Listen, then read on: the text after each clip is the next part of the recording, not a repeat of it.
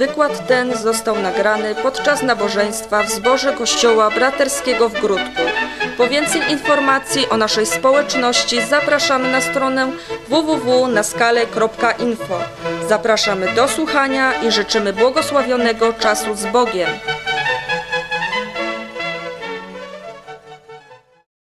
Witajcie. Chwała Jezusowi.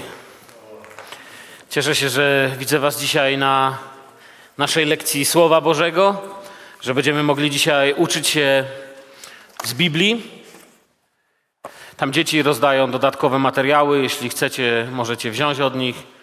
Ja zachęcam Was do albo korzystania z tego, co tam dałem, albo do otwarcia Waszej Biblii. I chciałbym dzisiaj kontynuować nauczanie z księgi Daniela.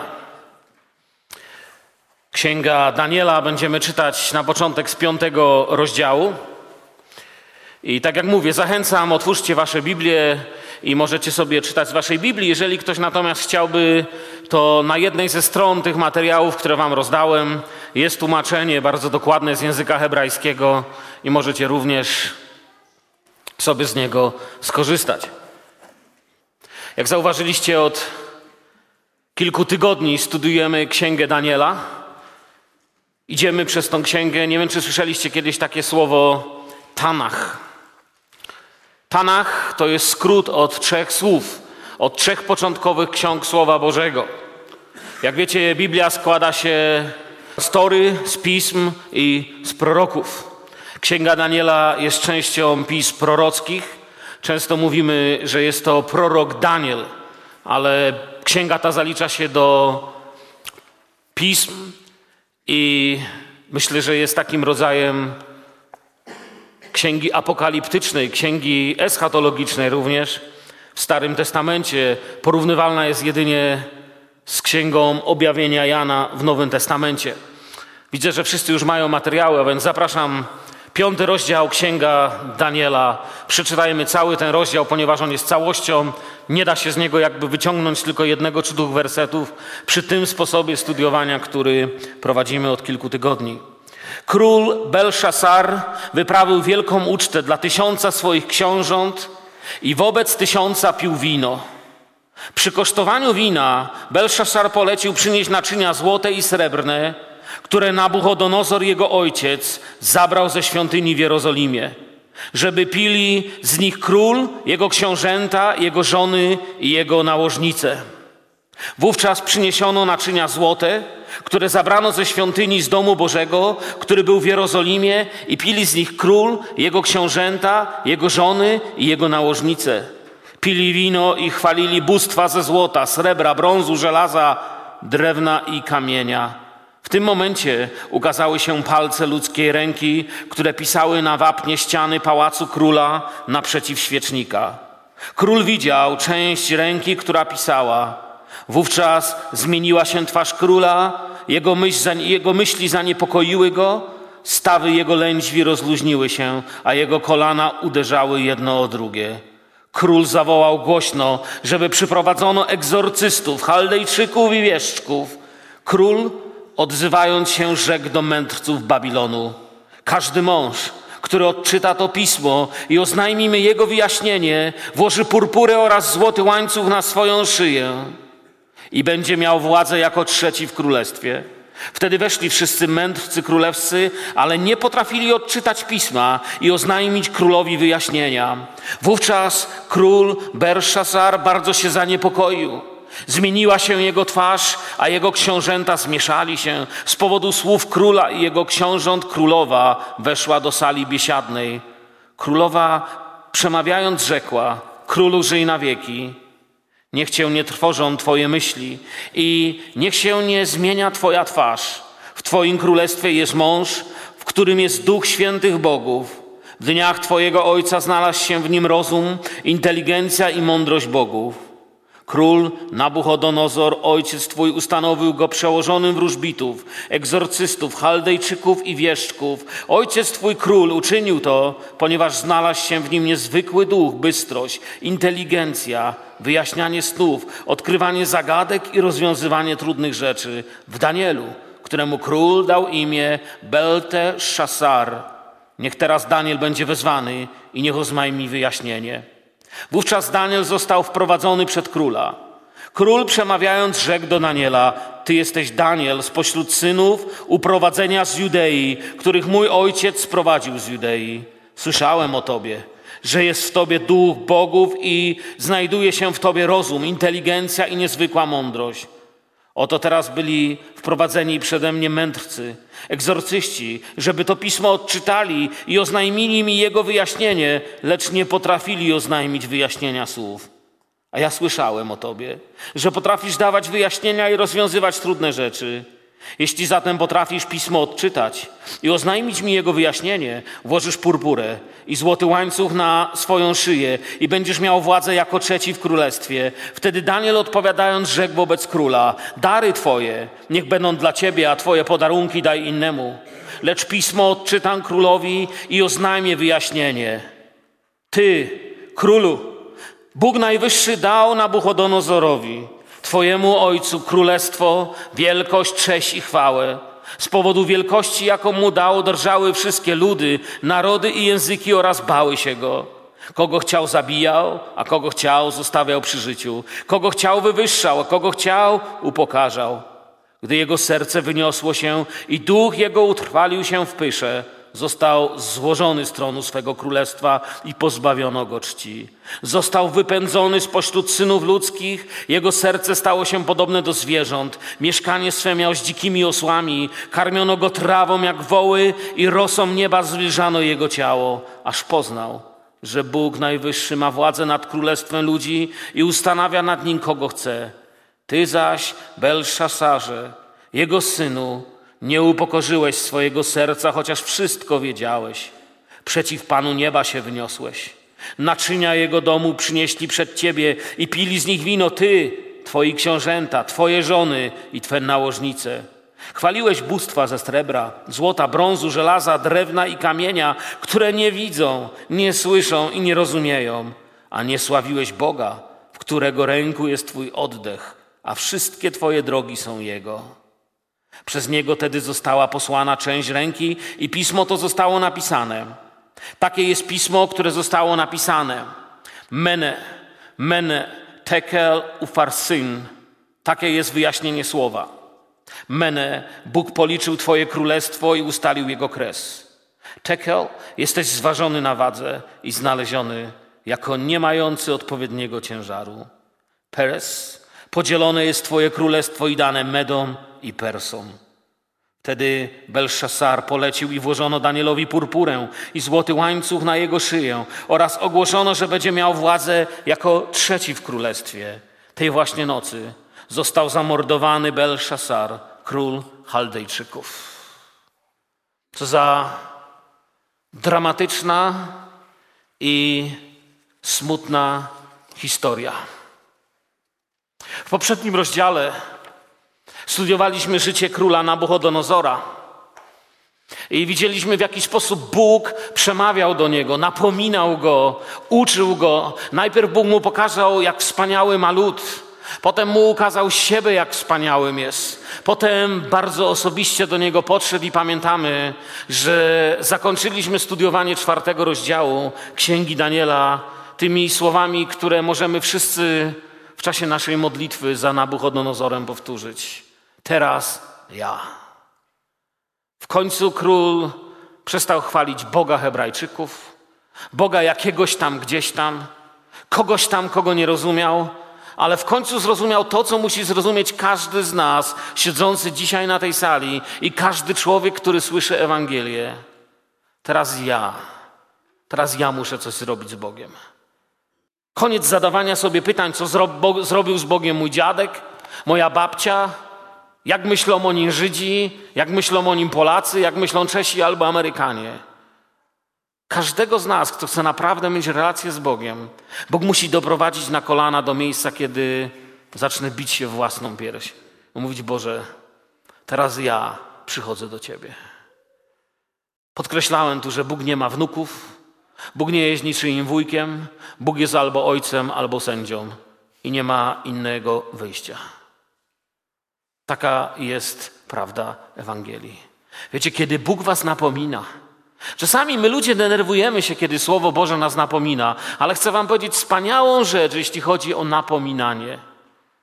Wiecie, kto jest napominany? Ten, wobec kogo Bóg widzi szansę i dla kogo ma plan. Dzisiejsza historia pokazuje człowieka, który nie został napomniany, ale został osądzony. I to jest ta wielka różnica. Kiedy Bóg cię napomina, to znaczy, że ma dla ciebie plan. Nie napomina się kogoś, wobec kogo nie ma się planu, kogo się nie chce wychować i kogo się nie chce poprawić. Napomnienie nie ma zabić, ale poprawić. Tutaj natomiast widzimy sąd. Jeżeli chodzi o wymowę tego rozdziału, myślę, że jest jednym z najbardziej dramatycznych z tych początkowych rozdziałów Księgi Daniela. Od razu wiecie, nasunął mi się taki werset z listu Hebrajczyków, który bardzo dobrze większość z Was, którzy czytacie słowo, znacie. List, który jakby wiąże ten rozdział Księgi Daniela z tym, w jaki sposób my przyjmujemy przesłanie Słowa Bożego. W liście do Hebrajczyków Duch Święty natknął autora i ten napisał: To jakże my ujdziemy cało, jeśli zlekceważymy tak wielkie zbawienie. To jest dokładnie to, co zrobił Balsazar. List do Hebrajczyków mówi, że najpierw było ono zwiastowane przez Pana, Potem potwierdzone przez tych, którzy słyszeli, i dokładnie taka sama była sytuacja tego króla. Najpierw wiedział, słyszał, o wszystkim bardzo dobrze wiedział i wszystko zlekceważył. A Bóg poręczył je również znakami i cudami i różnorodnymi, niezwykłymi czynami oraz darami Ducha Świętego według swojej woli. Dokładnie te wersety z listu do Hebrajczyków można by było przeczytać dla króla Bersazara. Słyszałeś, widziałeś, oglądałeś, czytałeś, miałeś możliwość zastanowić się, co zrobiłeś z tym, co pokazał ci Bóg. I kiedy ja to czytałem, zadałem sam sobie to pytanie. Nie staję tutaj po to, aby wyciągać palec w waszym kierunku, ale staję tutaj po to, by się dzielić z wami tym, co Bóg mówi ze Słowa Bożego, a palec mogę najwyżej na siebie pokazać, co ja robię z tym, co Duch Święty do mnie mówi. A więc tak zaczyna się ta niezwykła, czy ten niezwykły rozdział Księgi Słowa Bożego. W przededniu sądu, w najgorszym z możliwych momentów rozpoczyna się pijacka uczta. Wiecie, to jest ciekawe. Pan Jezus powiedział, że zanim przyjdzie koniec w tym świecie, to pamiętacie, będzie jak w czasach Noego.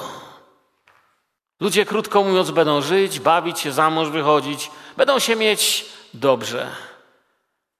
Można by było też powiedzieć, że będzie jak w czasach Belsezara.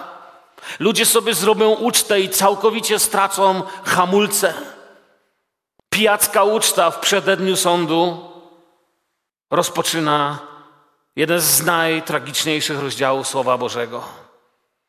Jest 539 rok przed narodzeniem Jezusa w Betlejem. I kiedy wchodzimy w ten rozdział, to wręcz można słyszeć szum towarzystwa, huk naczyń, gwar, muzykę, trwa wielka impreza, wszyscy świetnie się bawią. Jest władca, który ma się za wielkiego króla, władcę prawie że Boga, rozbawieni słudzy. Król, król Belsazar urządził wielką ucztę. Zanim przejdziemy jakby do duchowego przesłania tego rozdziału, chciałbym powiedzieć Wam trochę o tym, kim był Belsazar, skąd się wziął, dlaczego w tak mocny sposób Bóg ocenił jego życie, co było przed nim. Właściwie, bo otwieramy ten rozdział i mamy go na tronie.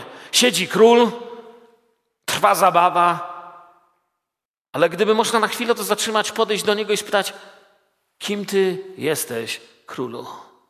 Co było przed tobą? Tam w dodatkowych materiałach, które wam dałem na jednej ze stron, macie napisane, co się przed nim działo. I chciałbym parę słów o tym powiedzieć. Aby zrozumieć, kim był Belsazar, musimy wrócić do czasów króla Nabuchodonozora. Jak pamiętamy, i mówiłem to poprzednim razem, Nabuchodonozor miał czterech synów i trzy córki. W czasach Nabuchodonozora imperium babilońskie, które w wizji Daniela symbolizował lew ze skrzydłami, miało się najlepiej w swojej historii. Było najpotężniejsze, a bogactwa spływały do niego ze wszystkich stron. Król Nabuchodonozor pokonał Egipcjan, pokonał wszystkich innych wrogów i wyruszył na świętą ziemię, na Jeruzalem. Wiemy, że zdobył świątynię, a skarby świątyni uprowadził. Jego dzieci żyły w dostatku, bogactwie i nie wiedzieli, co to jest strach przed jutrzejszym dniem. Wiemy, że w życiu króla w niesamowity sposób działał Bóg. Dzieci dorastają i zakładają swoje rodziny, a córka wychodzi za mąż. Po tym, kiedy Nabuchodonozor wycofuje się z polityki, z władzy, po śmierci Nabuchodonozora na tron wstępuje jego syn. Nazywa się Evil Merodach. Inaczej mówią na niego Amel Marduk. I rozpoczyna swoje rządy. Ale do jego tronu ma dostęp jego siostra. Jego siostra nazywa się Kasha i ma prawo wstępu do jego świty. Knując intrygę i zdradę, razem ze swoim mężem i innymi dworzanami, po dwóch latach jego władzy, w, w 560 roku zostaje zamordowany, a na tronie Babilonu zasiada mąż Kaszy Neri Gilsar. I rozpoczyna panowanie, i to jest też moment, kiedy imperium rozpoczyna drogę w dół. Zasiada na tronie i panuje cztery lata. Potem, czując, że wkrótce jego władza się kończy, ustanawia jako króla swojego syna. Jego syn jest nieletni, młody i niedoświadczony, i tak królem zostaje Labashi Marduk Młodzieniec, który kompletnie nie zna się na polityce i na podstępach. Kilka lat wcześniej zostaje z haramu sprowadzona do Babilonu pewna niewolnica. Jest kapłanką i czci Boga Księżyca Sina. Nazywa się Hadad HP i rozpoczyna knucie od samego początku. Przede wszystkim jest wielkim zwolennikiem swojej religii, jest bardzo znaną kapłanką i ta religia rośnie w siłę. Kiedy zaczyna panować młody i niedoświadczony władca, udaje mu się utrzymać na tronie dziewięć miesięcy i zostaje zamordowany właśnie przez kapłanów Boga Słońca Shri. I na tronie zasiada jeden z nich, kapłan i wojownik. Jeden z głównych kapłanów Boga Shiri zasiada na tronie Babilonu, wielki wojownik, który wzbudza strach i nazywa się Nabonid. Nabonid jest nie tylko wojownikiem, ale również nie potrafi siedzieć w jednym miejscu. Bardzo mało czasu wpędza w Babilonie, a potrzebna jest w Babilonie władza. Trudno mu znaleźć kogoś, komu może wierzyć. Sami widzicie, jakie czasy. Jeden drugiemu może w nocy nóż wsadzić między żebra. Dlatego Nabonid ustanawia drugiego króla, swojego własnego syna Belsazara. I w taki sposób widzimy króla Belsazara, który tak naprawdę jest drugim królem, a nie pierwszym, podczas uczty, kiedy przechodzimy do tego rozdziału księgi Daniela ma ogromne poparcie kapłanów. Również razem z ich władzą rozpoczyna się wojna religijna w Babilonie. Jedni czczą Marduka, drudzy Boga Syrii. I ta wojna będzie trwała aż do końca i będzie osłabiać Babilon, ale to nie jest nasz temat. Chciałem Wam pokazać tło tych wydarzeń i tam macie więcej napisane w Waszych materiałach, które rozdałem. Widzicie, to był ostatni, Belsazar był ostatnim władcą bezbożnego i coraz bardziej szarpanego korupcją i przelewem krwi imperium. I tutaj właśnie 23 lata po czwartym rozdziale Księgi Daniela, pamiętacie na poprzednim wykładzie, czwarty rozdział Księgi Daniela, pomiędzy tymi dwoma rozdziałami mija około 23 lata, otwierają się drzwi i wchodzimy na ucztę, wchodzimy na pijacką ucztę króla Belsazara. Teraz wiecie, kim był i wiecie, w jaki sposób doszedł do władzy. Jest bezwzględnym politykiem i jest drugim królem. Daniel jest w tym czasie w Babilonie już około 47 lat. I ten czas, kiedy rozpoczyna się również ten rozdział Księgi Daniela, to jest ten czas, kiedy Bóg objawia Danielowi późniejsze rozdziały Księgi Daniela. Właśnie w czasach panowania, w pierwszym roku panowania króla Belsazara, rozpoczyna się wielkie objawienie Daniela, które później będziemy czytać w siódmym rozdziale jego księgi. To wtedy Daniel widzi te bestie i widzi ten przegląd historii. Jest to czas, kiedy Pan przemawia, działa i Bóg już wie i prorok czuje, że wkrótce dzieje świata ruszą w zupełnie innym kierunku. I w tym czasie Daniel właśnie dostaje jedne z największych objawień Słowa Bożego od swojego Boga, kiedy przychodzi wezwanie po niego. Ogromnym przepychu. Pośród złota i muzyki w ozdobionej przepychem i bogactwem sali przyjęć w letnim pałacu Nabuchodonozora który Nabuchodonozor zbudował wcześniej. W pałacu połączonym podobno ze sławnymi wiszącymi ogrodami Babilonu rozpoczyna się zabawa.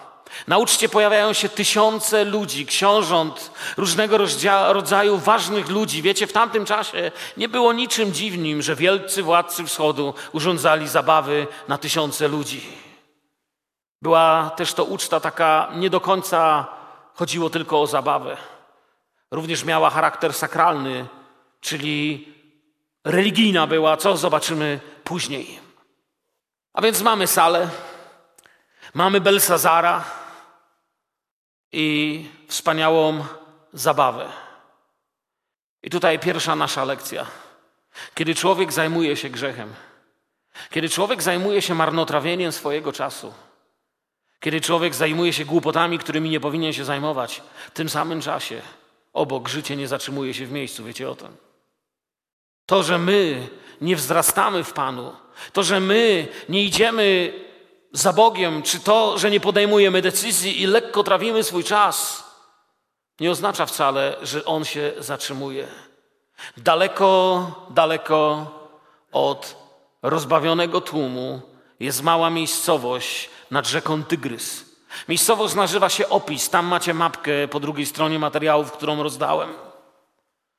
Tam właśnie pierwszy król babiloński, Nabonid, próbuje powstrzymać coś, co musi się stać. Pamiętacie? Daniel będzie miał objawienie i mówił, że widział zwierzę, które wyglądało jak tygrys, jak lew i miało skrzydła ale ta bestia musi usunąć się, ponieważ już pojawia się inna bestia. Był to wielki niedźwiedź, który miał w swojej paszczy trzy żebra. Dramatyczna prorocza wizja spełnia się pod miejscowością Opis. Nabonid stawia czoła potężnej armii medoperskiej, która rusza w kierunku Babilonu i mają tylko jedną szansę ocalenia Babilonu z zatrzymania Medopersów na rzece Tygrys. Tam się ustawiają wojska Babilonu po jednej stronie i wojska Medopersji po drugiej stronie. Z jednej strony dowódcą głównym wojsk jest Cyrus, Cyrus II. Z drugiej strony głównym dowódcą wojsk jest Nabonid, pierwszy król Babilonu. Gdyby wiedział, że Bóg już dawno widział, jaki będzie wynik. Oczywiście jego wojska zostają rozbite, wojska Babilonu zostają pokonane, a Persowie mają tylko jeden kierunek legendarne miasto pełne złota i skarbów Babilon i ruszają w kierunku Babilonu. Nabonid, po tym kiedy rozbija się jego armia, chroni się w miejscowości Sipar. Stamtąd zostaje również wygnany przez Medopersów i ucieka do Babilonu. I takie jest tło tego, co się dzieje, kiedy obok piją. Kiedy rozpoczyna swoją ucieczkę z Sipar około 20 kilometrów dalej w Babilonie, jego syn czuje się bezpieczny, świetnie się bawi i nie wie o tym, że wraz z każdym wypitym kieliszkiem wina koniec świata, który zna, przybliża się. Wiecie, to mi troszeczkę dało do myślenia. Jeżeli on się upijał i nie widział, jak jego świat się wali, Pomyślałem sobie, ilu znam dzisiaj ludzi, którzy nie widzą, że z każdym kolejnym kieliszkiem wódki, z każdym kolejnym bijastwem, Z każdą kolejną orgią ich życie jest coraz większą ruiną i podlega coraz większemu sądowi. On tego w ogóle nie widział. Jest też możliwe, że Belsazar chciał prowokacyjnie pokazać Persom, że się ich wcale nie boi. Bo uważał, że Babilon ma tak potężne mury i jest tak silny, że byłoby go bardzo trudno zdobyć. I to jest prawda, ale Babilon wcale nie padnie przez to, że go zdobędą siłą. Znaczy wezmą go siłą, ale nie będzie zbyt długo oblegany i nie będą musieli wiele strzelać. Ale o tym powiem później. Kiedy, Babilon, kiedy Babilończycy się bawią, Medopersowie otaczają mury Babilonu i król pijąc, cudzołożąc i wyśmiewając się z Boga nie wie jednej rzeczy. Psalm 127 mówi nam taką prawdę. Jeśli Pan nie szczerze miasta, daremnie czuwa stróż. Stróże Babilonu czuwają tamtej nocy daremnie. To jest opis ostatniej nocy Babilonu, ostatniej ich zabawy i zupełnie nie widzą swojej dramatycznej sytuacji, tak jak wielu ludzi dzisiaj. Belsazar zostaje zdradzony. Zostanie zdradzony przez kapłanów Marduka. Pamiętacie, konkurencyjna religia, którzy otworzą bramy miasta w nocy i otworzą kanały i wpuszczą Medopersów. Dlatego, że nienawidzą jego władzy i jego religii. Ale to się na razie nie dzieje. W Babilonie trwa uczta pysznych i pewnych swojego zwycięstwa i potęgi ludzi. I tak jak mówię, z każdym łykiem wina armie Cyrusa są bliżej. Z każdym kolejnym grzechem armie Cyrusa są bliżej. A pijacka uczta trwa, Bóg patrzy, ale robi się powoli źle. Przyjaciele, Słowo Boże nie nadaremnie uczy nas, że wino powoduje rozwiązłość. To jest prawda. Każdy z Was, ja wiem, że teraz się nikt nie przyzna, teraz mamy wszyscy słodkie miny pod tytułem Całe życie chodzę do kościoła, ale jeśli ktokolwiek z Was się chociaż raz w życiu upił, to wie, że pije się jeden wieczór, a żałuje się tydzień. Biblia mówi, że wino powoduje rozwiązłość. I kiedy król już sobie dobrze popił, nakazuje coś strasznie złego zrobić. Coś, co przybliża go wielkimi krokami do sądu, który na niego spadnie. Król nakazuje przynieść złote i srebrne naczynia zrabowane przez króla Nabuchodonozora z Jerozolimy, kiedy była oblegana. Mimo, że są pijani, nie przestają być religijni. Wiecie, religia nigdy nie przeszkadza w grzechu. To żywa relacja z Bogiem przeszkadza w grzechu. Największy grzesznik, przeklętnik, pijak, złodziej i kłamca może chodzić w niedzielę do kościoła, może klękać, może brać udział w religijnych uroczystościach, ale kiedy zaczynamy rozróżniać, że Bóg jest osobą, że Bóg patrzy, że Bóg czuje, że Bóg widzi, wtedy dopiero życie człowieka się zmienia.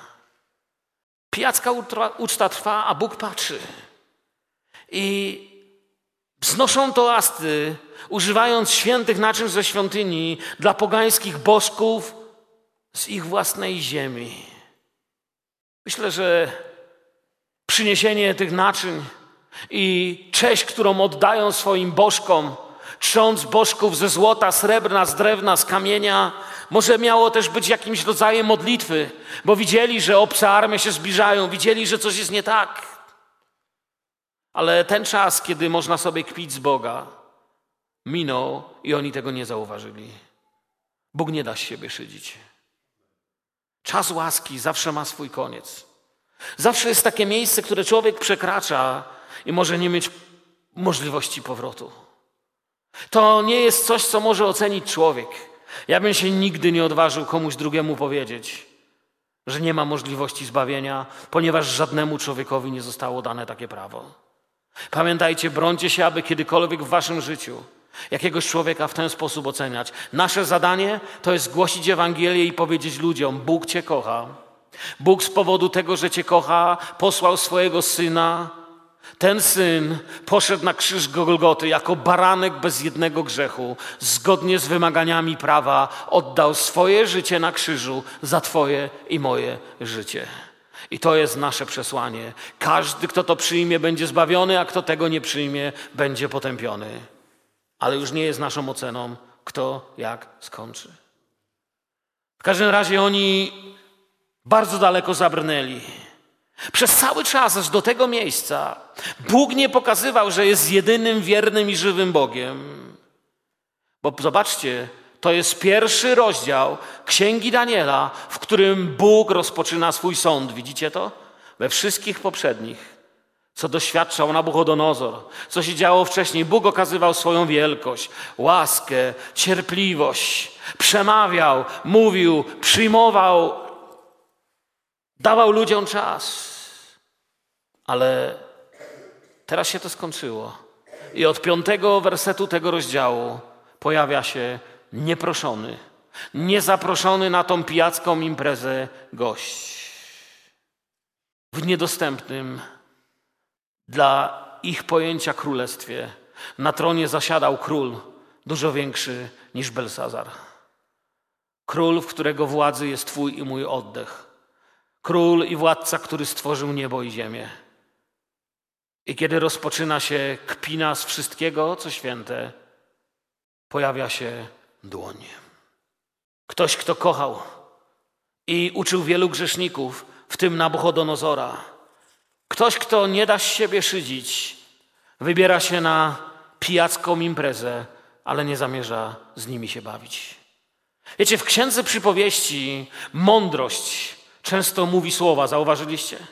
W księdze przypowieści Salomona często mądrość coś mówi, często mądrość poucza. Pamiętajcie, że mądrość, kiedy tam pisze mądrość, to możecie to słowo mądrość czytać Bóg. Mądrość reprezentuje Boga. I ta mądrość, która reprezentuje Boga, mówi w księdze przypowieści: Dlatego i ja śmiać się będę z waszej niedoli, szydzić będę z was, gdy was ogarnie strach. Gdy padnie na was strach jak burza, a nieszczęście przyjdzie na was jak wicher, gdy was ogarnie niedola i utrapienie. Czytamy w przypowieściach. To są słowa Boga, który rozpoczyna swój sąd. Apostoł Paweł przy troszkę innej okazji, nauczając o dawaniu, powiedział prawdę, która i tutaj ma wielkie znaczenie. Nie błądźcie, Bóg się nie da z siebie naśmiewać. Albowiem co człowiek sieje, to i rządź będzie. Belsazar siał tylko strach, strach i jeszcze raz strach. I nie wiedział, że przyszedł dzień żniw. Pan widział, co czynią jak kpią z wszystkiego, co jego lud otaczał troską i świętością. Wiecie, co to były za naczynia? Dawno temu, kiedy naród Boży jeszcze nie zapomniał o Bogu, który ich wywiódł z ziemi egipskiej, zanim się od Niego odwrócili, kiedy ich serca były pełne miłości do Jahwe, to były naczynia używane w ciszy świątyni. W ciszy świątyni z drżeniem się z nimi obchodzono. W ciszy, świąt, w, w ciszy świątyni pośród zapachów kadzideł, pośród wielkiej powagi traktowano je bardzo poważnie. Były częścią wspaniałej chwały Bożej. Były częścią oddawania Bogu czci. Kiedyś, a dziś w rękach pijaków i nałożnic, którzy się nimi stukają którzy upijają się i piją. Nie wiem, czy wiecie, skąd pochodzi zwyczaj stukania się kielichami. Pochodzi z bałwofalczego kultu Bachusa. Jest oddawaniem czci Bogu pijaństwa, Bachusowi. To tak na marginesie. Poniewierają się po ziemi. Kiedyś bogobojni ludzie z łzami je brali. Wiecie, Żyd miał łzy w oczach, jak je wnosił. Kładł je spokojnie, wycierał je, dbał je. To były święte naczynia ze świątyni Jahwe. Teraz są używane przez nałożnicze, gości i spity tłum, który uwielbia innych bożków. Zanim powiem coś dalej, chcę wam powiedzieć, z tego miejsca się czegoś możemy nauczyć. Posłuchajcie mnie, przyjaciele, uważnie. Czy wiecie o tym, że jesteście Bożymi naczyniami? Bóg przeznaczył nas do świętości. Bóg przeznaczył mnie, żebym był czysty z zewnątrz i wewnątrz. Z zewnątrz przed ludźmi przychodzi mi dużo łatwiej pokazywać swoją czystość. Wewnątrz w sobie często Duch Święty musi powycierać, musi poczyścić, musi pokazać, że nie wszystko we mnie jest takie, żebym mógł być zadowolony. Myślę, że macie to samo odczucie. Drogocenna krew baranka Bożego obmywa nas. ale jesteśmy Bożymi naczyniami powołanymi do świętości. I kochani, czego się uczymy z tego fragmentu, kiedy widzimy te złote kielichy, te wspaniałe naczynia w rękach cudzołożników, pijaków i okrutników? Uczymy się, że gdy jesteśmy niewierni, to wszystko, co jest dla nas cenne, diabeł użyje w przewrotny sposób. To, co miało być święte, diabeł użyje, żebyś się plugawił. To, co miało być czczone, święte i kochane, zacznie być poniewierane przez pijackie uczty. Tak było wtedy i tak jest dziś. Mam pewnego przyjaciela, który nawrócił się z alkoholizmu. Bardzo ciekawy był sposób jego nawrócenia. Wiecie, kiedy go już żona wyrzuciła z domu, kiedy już nikt nie mógł na niego patrzeć, kiedy już tylko pił, spał na dworcu albo pod mostem. I zdawało się, że nie ma już sposobu, żeby Bóg mógł do niego przemówić. Pewnego dnia wieczorem przyszedł do swojego domu, rozmawiał z żoną i poprosił, żeby żona mu dała chociaż coś do jedzenia, bo go nie chciała wpuścić. Kiedy żona poszła przez niego, jego rodzina cierpiała biedę, cierpiała głód. Jego dzieci nigdy nie dostawały prezentów. I kiedy jego żona poszła przygotować mu kanapkę, on wszedł do pokoju swojej córki, sześcioletniej dziewczynki, takiej jak moja mała, która spała. I zobaczył, że koło poduszki miała taką, wiecie, świnkę, skarbonkę, wiecie jak świnka taka, gdzie się pieniądze daje. I wziął i powoli zaczął wyciągać monetę, żeby mieć na wino. Gdzie człowiek związany przez diabła staje się taką bestią, że okradnie własne dziecko. Kiedyś to miało być święte. Bóg daje dzieci, żebyśmy je uczyli Boga. Ale ojciec, który nie trzyma się Ducha Świętego, pójdzie w niewolę. Jeżeli Duch Święty nie będzie cię prowadził, Lucyfer cię poprowadzi i jego zastępy. Wiecie, i kiedy okradał to dziecko, to opowiadał nam, mówi, wtedy dziecko się obudziło, spojrzało na niego i spokojnie powiedziało, co robisz, tatusiu? I on mówi, rzuciłem tą skarbonkę i pobiegłem na dół po schodach. Usiadłem na dole na trawie i rozpłakałem się. Ona mnie nazywała tatusiem. Ja już nie byłem tatusiem. Byłem bestią, która zjadała wszystko. Zjadłem życie mojej żony. Zjadłem marzenia mojej córki. Zjadłem wszystko, co miałem i ciągle nie miałem dość. Naczynia w świątyni były do innego celu.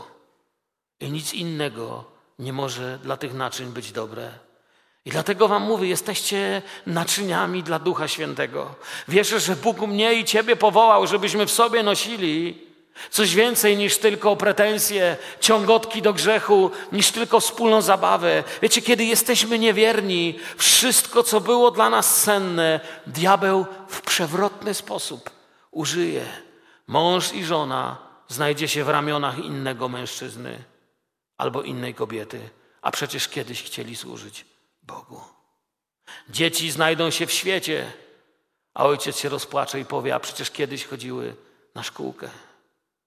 Marzenia znajdą się na śmietniku, a kiedyś o tych marzeniach rozmawialiśmy do nocy. A dzisiaj się z tych samych marzeń śmiejemy i już ich nie ma. Nad wszystkim Boży smutek, a przecież kiedyś była Boża radość. I to jest znak, że nasze Boże naczynie, że to, co powinniśmy nosić, jest używane w niewłaściwy sposób. Ja wiem, wiemy o tym, że to, to się stało z powodu niewierności Bogu. Gdyby Jego lud był wierny, naczynia stałyby w świątyni. Wolność byłaby w Izraelu. Lecz Boży czas przyszedł, a miarka się przebrała. Miarka bezbożności tam i miarka bezbożności tu.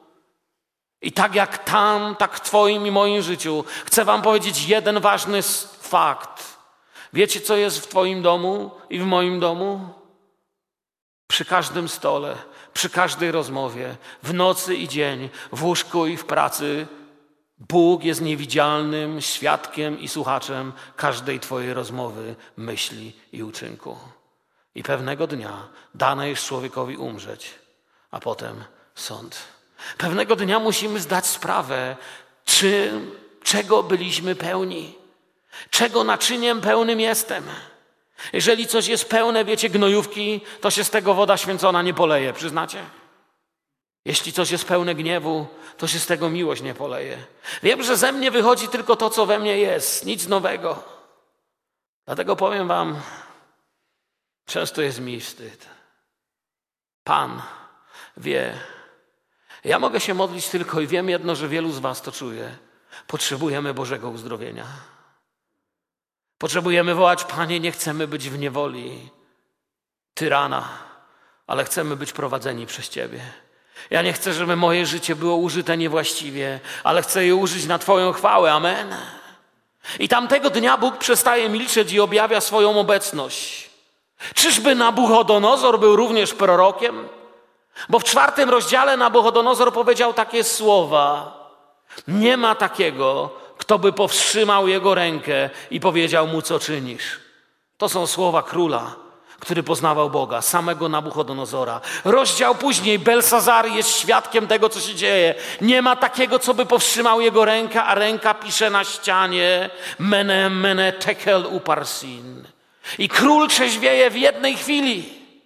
W jednej chwili całe pijaństwo się kończy i cały alkohol im z głowy wyparował. W jednej chwili stali się trzeźwi. Zobaczcie, co pisze tutaj Biblia, co się dzieje z jego ciałem. Wiecie, często ludzie mówią takie słowa. Ile razy słyszałem ludzi, którzy mówią: No, gdybym ja spotkał Boga, to bym się go zapytał o niektóre rzeczy. Czemu to, czy czemu tamto? Ja zawsze ludziom mówię: biedaku. Gdybyś tylko jednego z najmniejszych aniołów spotkał, padłbyś i oddychać byś się bał. A co dopiero, gdybyś jego spotkał? Tu kawałek ręki było widać. I zobaczcie, co się dzieje. Człowiek nie rozumie.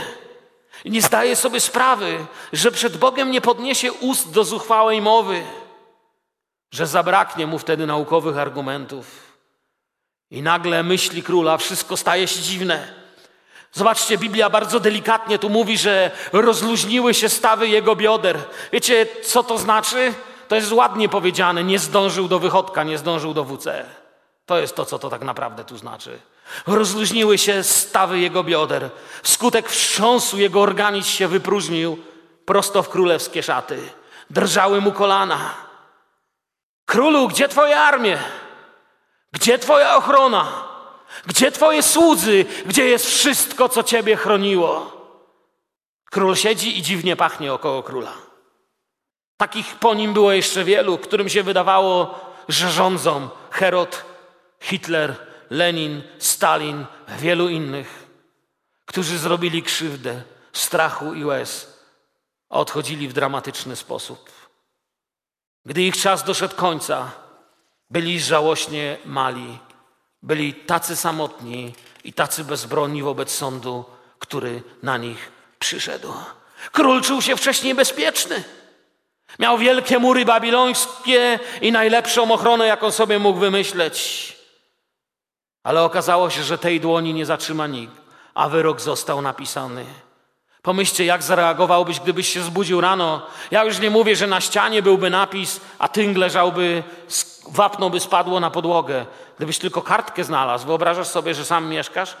Budzisz się rano, znajdujesz kartkę, byłem tu, fajnie spałeś? Na ten sam dzień byśmy pięć zamków jeszcze zamontowali, kraty w oknach.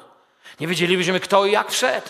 On miał napis na ścianie. To pokazuje bezsilność świeckich systemów wiedzy. Król natychmiast zwraca się tam, gdzie najpierw szukał odpowiedzi. Związani okultyzmem ludzie, zawsze we wróżbach siedzący i w przesządach, wróżą z fusów po herbacie, szukają ratunku. Oni zawsze są tacy sami. Kiedy przychodzi czas strachu i upadku, nie mają żadnej odpowiedzi. W kwietniu 1945 roku żona ministra propagandy Magda Goebbels zamordowała szóstkę swoich małych dzieci. Kiedy dzieci już nie żyły, ponieważ nie chciała, żeby żyły w świecie bez Hitlera, zamordowała je.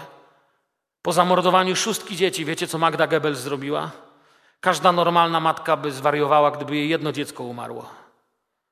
Ona zamordowała szóstkę, potem usiadła i położyła sobie pasjans z kart. Do tego prowadzi okultyzm i wróżby. Do tego prowadzi czytanie horoskopów, i bawienie się z diabłem. Diabeł zawsze to przedstawia. Wiecie, gdyby to, co teraz mówię, usłyszał przeciętny człowiek, który czyta gazety z horoskopami, co by o mnie powiedział? Głupi. Ci wierzący są naprawdę głupi. Przecież to jest tylko zabawa. Coś ja powiem, diabeł się nie zna na zabawie. Diabeł się zna tylko na kpinach. Ale to nie jest temat mojego wykładu dzisiaj. Także nie będę w to szedł. Chcę powiedzieć co innego. Bałwochwalca położy w trwodze świeczki i kwiaty na każdym ołtarzu. Ale kiedy jesteś Bożym dzieckiem, to w dniu próby zupełnie inaczej spotykamy nasze problemy. To samo się działo w księdze Daniela w drugim rozdziale. Pamiętacie Nabuchodonozora, kiedy go wstrząsnęła Boża obecność? Napisał, że miałem sen i mój duch jest zaniepokojony. Też wezwał wszystkich wróżbitów i co, pomogli mu? Nie pomogli mu. Daniel mu wtedy pomógł. Podobnie teraz. Wszyscy magowie jak zawsze zawiedli. Wiecie, magowie są biegli w niezrozumiałych słowach i zwodzeniu ludzkich dusz. Pokazali, że są wytrenowani w dworskich kłamstwach, ale nic nie wiedzą. W konkretach nie mają nic do powiedzenia. To coś wiecie jak Nostradamus i jego kłamstwa. Zawsze, kiedy coś się na świecie stanie, to potem w gazecie mówi, że Nostradamus już o tym pisał, ale nigdy wam wcześniej tego nie powiedzą, tylko zawsze potem. Ja nie wiem, po co mi takie coś. Bóg mówi nam, co się stanie i na pewno się stanie.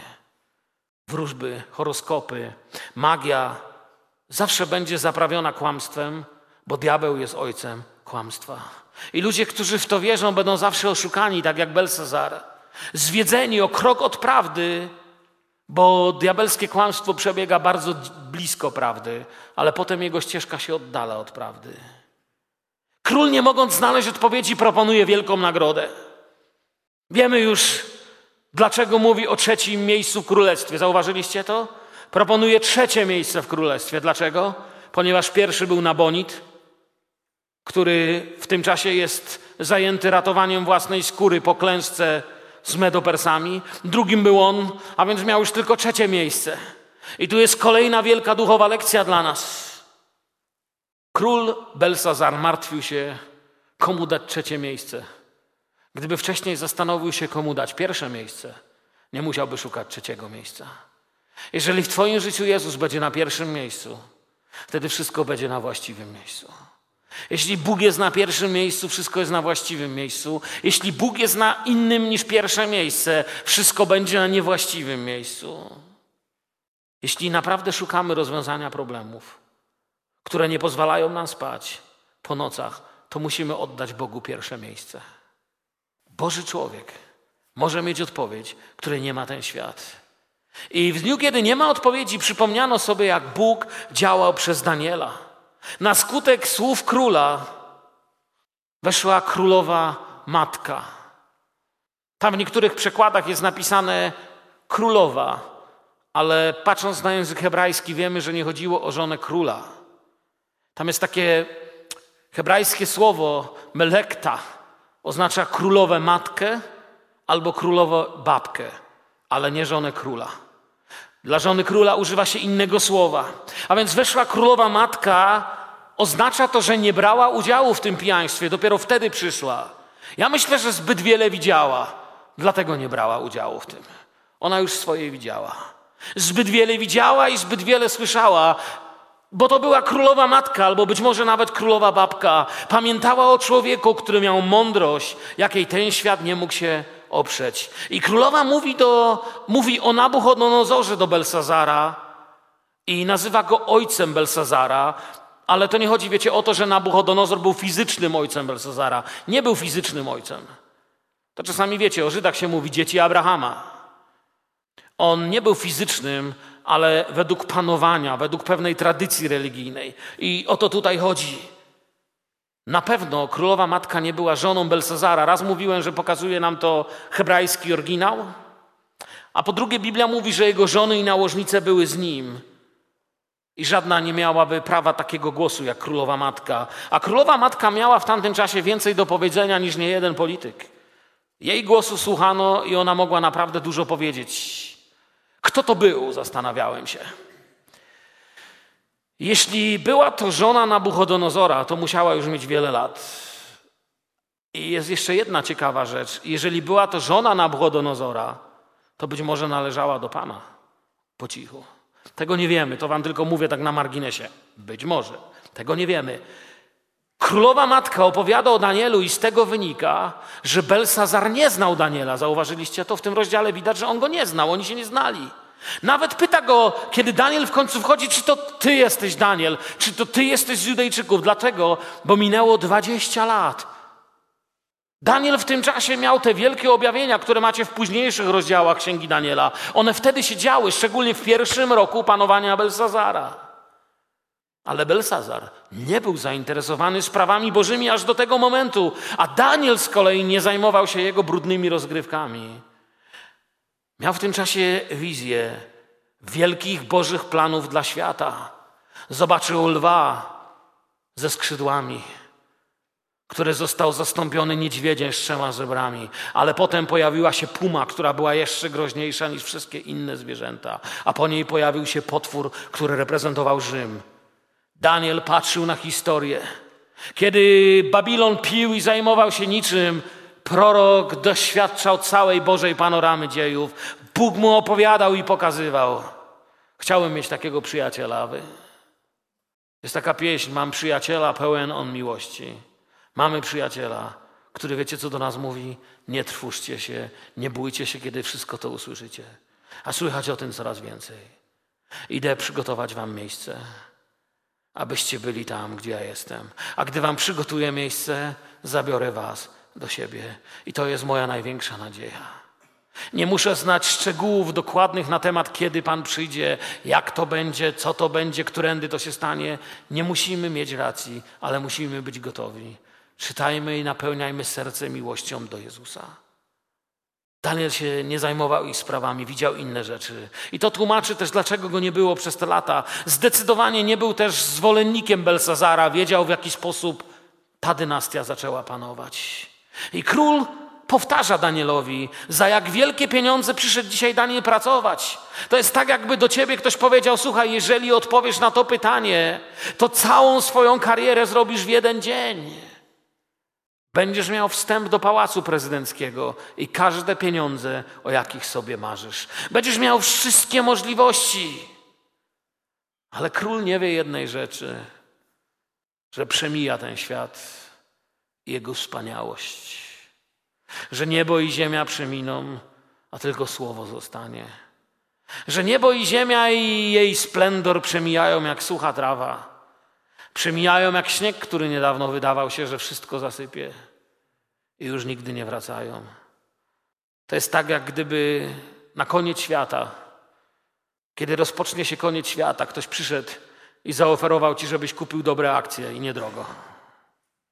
Po co mi akcje, kiedy świat się za oknami kończy? Król mu mówi: Mam dla ciebie wielkie zaszczyty. Ale tak naprawdę za nim stoją zmarnowany czas, zmarnowane lekcje z przeszłości, których nam nie wolno zapomnieć. I prorok rozpoczyna swoją odpowiedź w niezwykły sposób. Myślę, że jest to kolejna wielka lekcja duchowa dla nas. Królu Belsazarze, Twoje pieniądze i zaszczyty, zabierz Ty je sobie ze sobą. Dobrze, że mu nie dodał do grobu. Zabierz je ze sobą. Król nie rozumiał, że świat, który oferuje, już nie należy do niego, już się kończy. Król nie rozumiał, że nie ma już czegoś, co nazywa się jutro. A to, co nazywało się dziś, trwało, ale zmarnowało. Twoje dary, królu, niech pozostaną u ciebie. To jest odpowiedź na świeckie zaszczyty. Danielowi ofiarowano zaszczyty, choć nie widzieli, że nic nie były warte. Dzisiaj ludzie mordują, niszczą nawet własnych najbliższych dla władzy, zaszczytów. Zostawią ze łzami własne dzieci, zniszczą w sądzie własną żonę, okradną z emerytury starszą, niedołężną osobę. Świat cię dzisiaj pożera. Świat zamienił się w dżunglę. Ale Bóg mówi, to już długo wszystko nie postoi w ten sposób. Splendor świata przemija. Twoje dary niech pozostaną u Ciebie. Wiecie, my mamy inne dary. My mamy dary, które wynikają z chodzenia z Nim. To są dary Ducha Świętego. To są jedyne dary, które nam są potrzebne. Dni zostały policzone. Wiecie, warto tutaj powiedzieć coś, co zostało zapisane w Nowym Testamencie odnośnie zysku. O Danielu można by powiedzieć, że był diakonem. Diakon to jest sługa. Sługa, a Daniel był Bożym sługą. Oczywiście nie użyłby on wobec siebie słowa diakon. Ja go używam po to, żeby wam coś pokazać. Daniel był Bożym sługą, jeśli wolicie to tak nazwać, na którym spełniło się słowo, które Duch Święty podał dopiero ludziom 600 lat później, ale ono już na Danielu się spełniało. W pierwszym Tymoteusza Paweł pisał do Tymoteusza, że diakoni mają być uczciwi, niedwulicowi, nienałogowi pijacy, niechciwi brudnego zysku. I Daniel był uczciwy, nie był dwulicowy, odpowiedział królowi prawdę, chociaż wiecie, co go to mogło kosztować? Król równie dobrze mógł go kazać zabić. Nie był nałogowym pijakiem, nie brał udziału w tym, co oni i nie był chciwy brudnego zysku, bo ten zysk, który mu oferowano, był brudny od krwi. Pamiętajmy, żeby nigdy w naszych domach, żeby nigdy Duch Święty nie znalazł w Twoim domu czegoś, co jest brudne od krwi, czegoś, co kosztowało kogoś łzy. Biblia mówi, kto kradnie, niech kraść przestanie. Kto się gniewa, niech przestanie się gniewać. Kto czyni zło, niech przestanie czynić zło. A jeszcze pięknie mówi to Jan, pieszcie szaty. Bo kto jest święty, niech się dalej uświęca. Kto jest brudny, niech się dalej brudzi. My musimy zdecydować, co jest w naszym sercu. Jeżeli masz w swoim domu coś, co zdobyłeś nieuczciwie, oddaj. Niech Twój dom będzie czysty i święty, ponieważ król nadchodzi. Pamiętacie tytuł tej pięknej płyty sprzed wielu lat? Kral Sewrati. Król się wraca. Król nadchodzi. Do dziś słucham tej płyty. I niech nasze serca, niech nasz dom będzie czysty. Niech nasze życie pokaże, że to, co mamy, mamy dlatego, że On dał. Naszym udziałem jest inny zysk. Bo ci, którzy dobre, dobrze służbę pełnili, zyskują sobie wysokie stanowisko i prawo występowania w sprawie wiary, która jest w Chrystusie Jezusie. To jest nasz zysk. Prawo występowania w sprawie wiary nie oznacza, że mamy prawo tylko mówić coś, ale kiedy się modlimy, Bóg staje po naszej stronie. Bo to jest prawdziwa wiara. Wiara zmienia. Daniel nie zna Jezusa w ten sposób, bo ja tu czytuję Nowy Testament. Daniel go nie zna w ten sposób, ale Daniel zna wspaniale Boga zna i, i jest jedną z najpiękniejszych biblijnych postaci. I, I to były zupełnie inne czasy w dziejach Bożego Objawienia, ale Bóg ten sam, Bóg się nie zmienił. I Daniel wystąpił w sprawach wiary i da odpowiedź pogańskiemu królowi bez względu na zysk i zapłatę. I tutaj Daniel zaczyna opowiadać niezwykłą historię. Wiecie, to co Daniel opowiada, jeszcze jakby powtórzeniem wszystkich naszych studiów biblijnych do tej pory z Księgi Daniela, bo przez to wszystko przeszliśmy przez poprzednie czwartki. Nie odpowiada królowi od razu na zadane pytanie. Nie mówi mu od razu, królu napisz znaczy to i to, ale rozpoczyna swoją mowę, aby pouczyć króla i aby przez to słowo, które usłyszymy, pouczyć ciebie i mnie, abyś i ty i ja też się uczył. Król musi poznać, jaki jest powód zbliżającej się tragedii ponieważ nikt nie zginie bez powodu.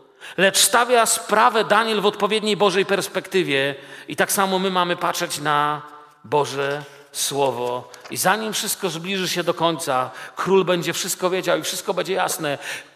Twój ojciec królu, Nebukadnesar był potężny ponad narodami. Lecz pycha sprawiła, że został strącony z tronu i stracił szacunek u ludzi, chociaż nie stracił królestwa, jak wiemy. Jego duch się rozzuchwalił, uznał się za Boga i stracił swoją chwałę. Żył jak zwierzę w lesie, aż podniósł oczy do nieba. Pamiętacie to? Aż podniósł oczy do nieba. To jest miejsce, które wszystko zmienia. Czy przeżyłeś już to miejsce, kiedy podniosłeś oczy do nieba? Został wypędzony spośród ludzi, a jego serce stało się podobne do zwierzęcego. Zamieszkał z dzikimi osłami i karmiono go trawą jak bydło i jego ciało było zraszane rosą niebieską, niebieską. Aż poznał, że Bóg Najwyższy ma władzę nad królestwem ludzkim i ustanawia nad nim kogo chce. To mu opowiedział o jego poprzedniku, wielkim królu Nabuchodonozorze. I król otrzymuje teraz słowo od Boga Słowo, które też oznacza, że skończył się czas łaski w tamtym czasie. I król nie neguje, nie sprzeciwia się. Wie, że to, co mówi Daniel, jest prawdą. Wiecie skąd wie? Bo Nabuchodonozor bardzo dokładnie to spisał. Dlatego mamy część księgi Daniela w języku aramejskim, a nie hebrajskim. Wszystko było spisane. A ty, jego synu. I tutaj zaczyna mu prorok pokazywać, jak go Bóg widzi. Jesteś pyszny. A my wiemy, że pycha to jest cecha Lucyfera. To go strąciło w dół. Lekceważysz to, co wiedziałeś. Odrzuciłeś Słowo Boże, mówi mu Daniel. Jesteś wrogiem Bożym. Dlaczego? Bo podniosłeś się przeciwko Bogu. Popełniłeś świętokradztwo. Używasz tego, co należy dla Boga, do swoich brudnych celów. I bałwochwalstwo, bo oddajesz cześć innym bożkom. Wszystko to mu prorok mówi. Królu, czy ty wiesz, że każdy kolejny oddech jest Twojego ręku? Nieraz myślałem o tym, kiedy czuję, że oddycham. Wiecie, że oddychacie teraz? A wiecie, że wasze serce biło cały czas, kiedy mówiłem to kazanie, ten wykład? A każde kolejne uderzenie jest dlatego, że władca w niebie powiedział, że tak będzie. On was tchnął. Człowiek jest świątynią Ducha Świętego. I kiedy Bóg może w nim zamieszkać, wtedy każdy swoim oddechem może czcić. Jeden z żydowskich rabinów powiedział, że gdyby wsłuchać się w nasz oddech, to brzmi jak święty hebrajski tetragram JHWH. Jak najświętsze imię Boga, kiedy wdychamy i wydychamy powietrze. Cała nasza istota oddycha tym, który w nas tchnął swoje życie. Król to wszystko zaniedbał. Dla człowieka, który w taki sposób odrzuca Boga, nie ma ucieczki. Belsazar nie otrzymuje szansy. Belsazar otrzymuje wyrok. Jeśli Belsazar nie miał wytłumaczenia, o ileż bardziej my go nie będziemy mieli, Syn Boży uczynił dla nas przecież dużo więcej. Ja nie chcę dzisiaj nikogo straszyć.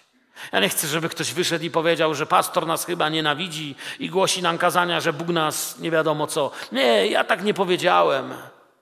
Ale chcę wam przeczytać, że jest napisane, na to bowiem powołani jesteście. Kto to jest jesteście? To jestem ja, to jesteście wy. To jesteśmy my, przyjaciele. Gdyż Chrystus cierpiał za was, zostawiając wam przykład, abyście wstępowali w Jego ślady.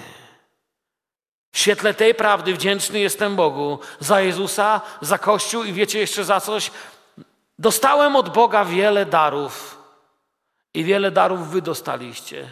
Ale jest jeden cenny dar, za który rzadko dziękujemy Bogu. Wiecie, jak się ten cenny dar nazywa? Nie praca, nie zdrowie, nie pieniądze, a nawet nie zbawienie. Jest jeden cenny dar, za który rzadko dziękujemy. Nazywa się Boża cierpliwość. Dostaliście go? Ja go dostałem dużo. Dużo go dostałem w moim życiu. I wdzięczny jestem Bogu.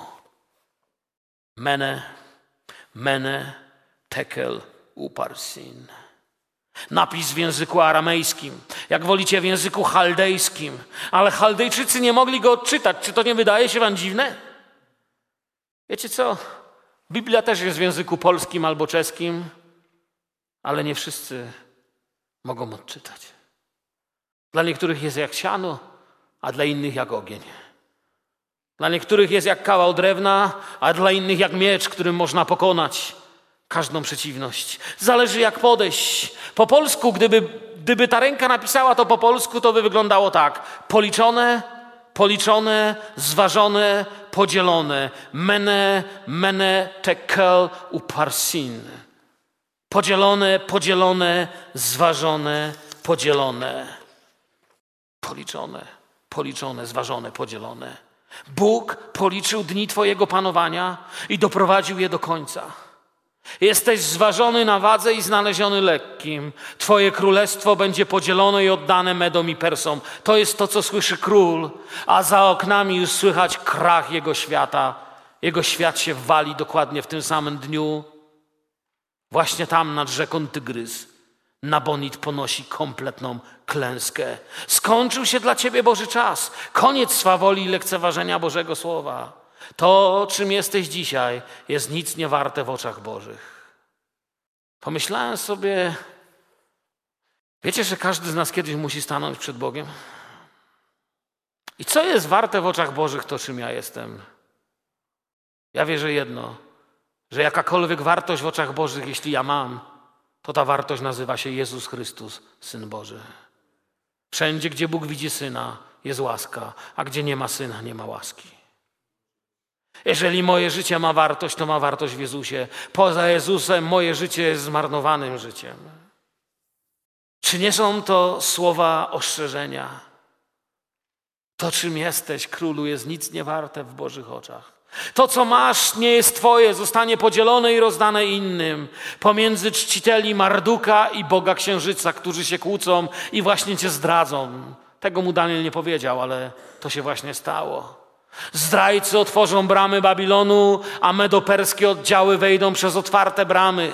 Kraty spuszczone na kanałach, które nawadniały cudowne ogrody Babilonu, zostaną podniesione przez kapłanów Marduka, a doborowe jednostki medopersów wejdą do miasta i bardzo łagodnie zdobędą Babilon, a okrutnie rozprawią się tylko z niektórymi.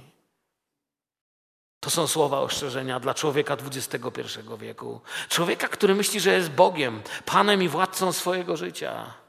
A to, co ma, ilu ludzi mówi: Jestem Bogiem, wszystko mogę, a potem przychodzi głupie tornado i nic nie mogą. Przychodzi jakaś powódź, trochę wody i nic nie mogą. Jakiś wiatr, jakaś woda, a to tylko pogoda, to jeszcze nie to. I nic nie mogą. Jak bardzo potrzebne jest, widzicie, przekonanie o grzechu, sprawiedliwości i o sądzie. Przekonanie o tym, czym jest grzech.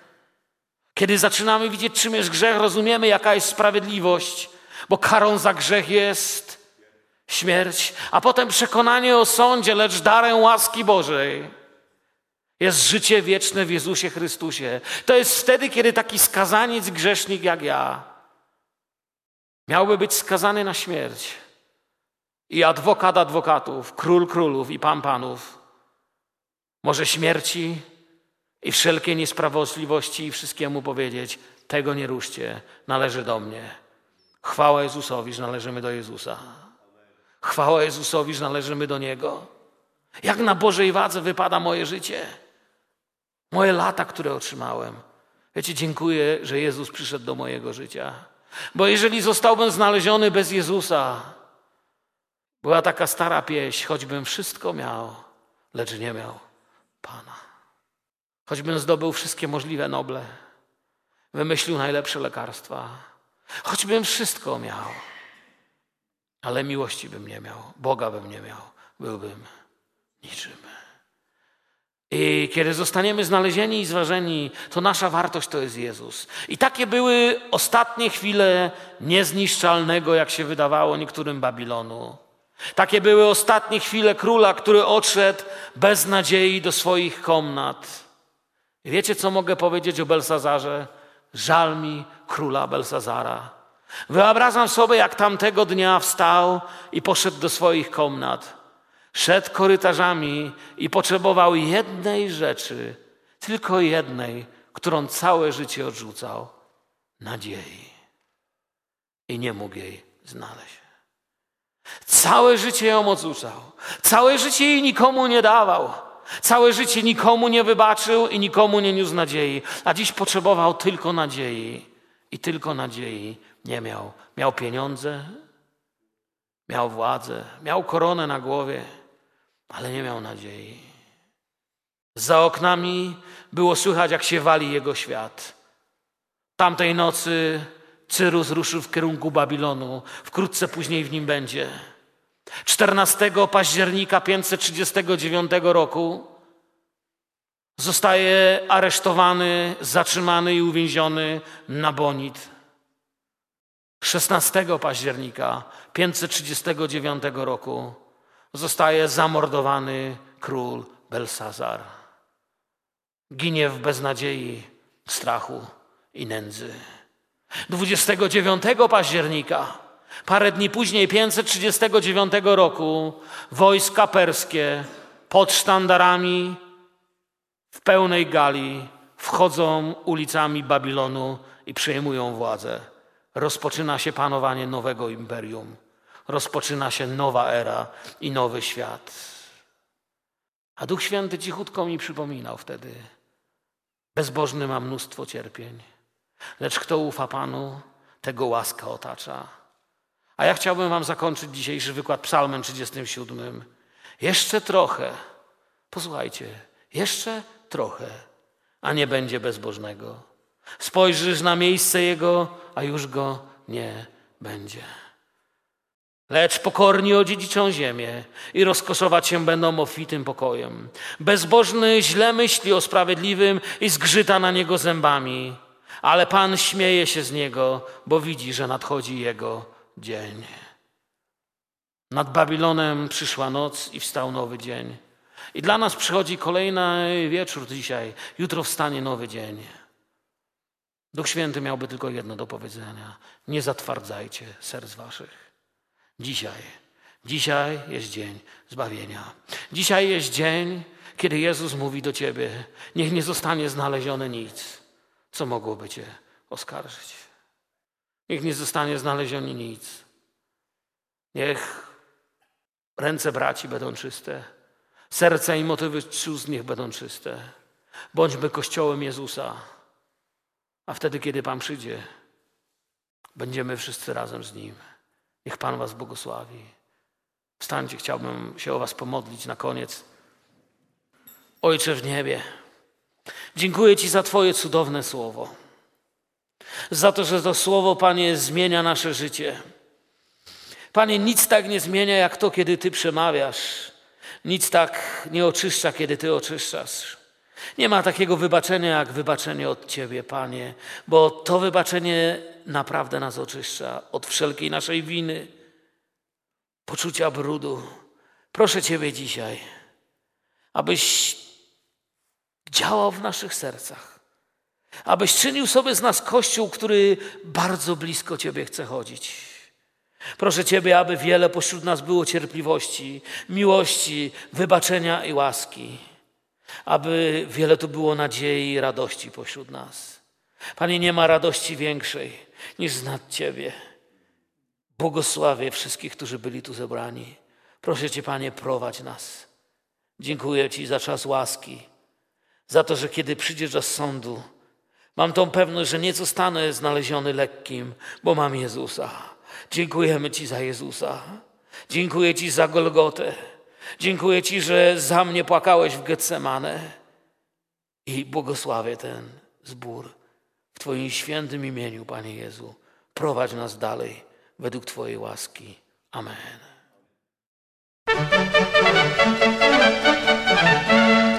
Tato nahrávka byla pořízena ve schromáždění Církve Bratrské v Hrádku.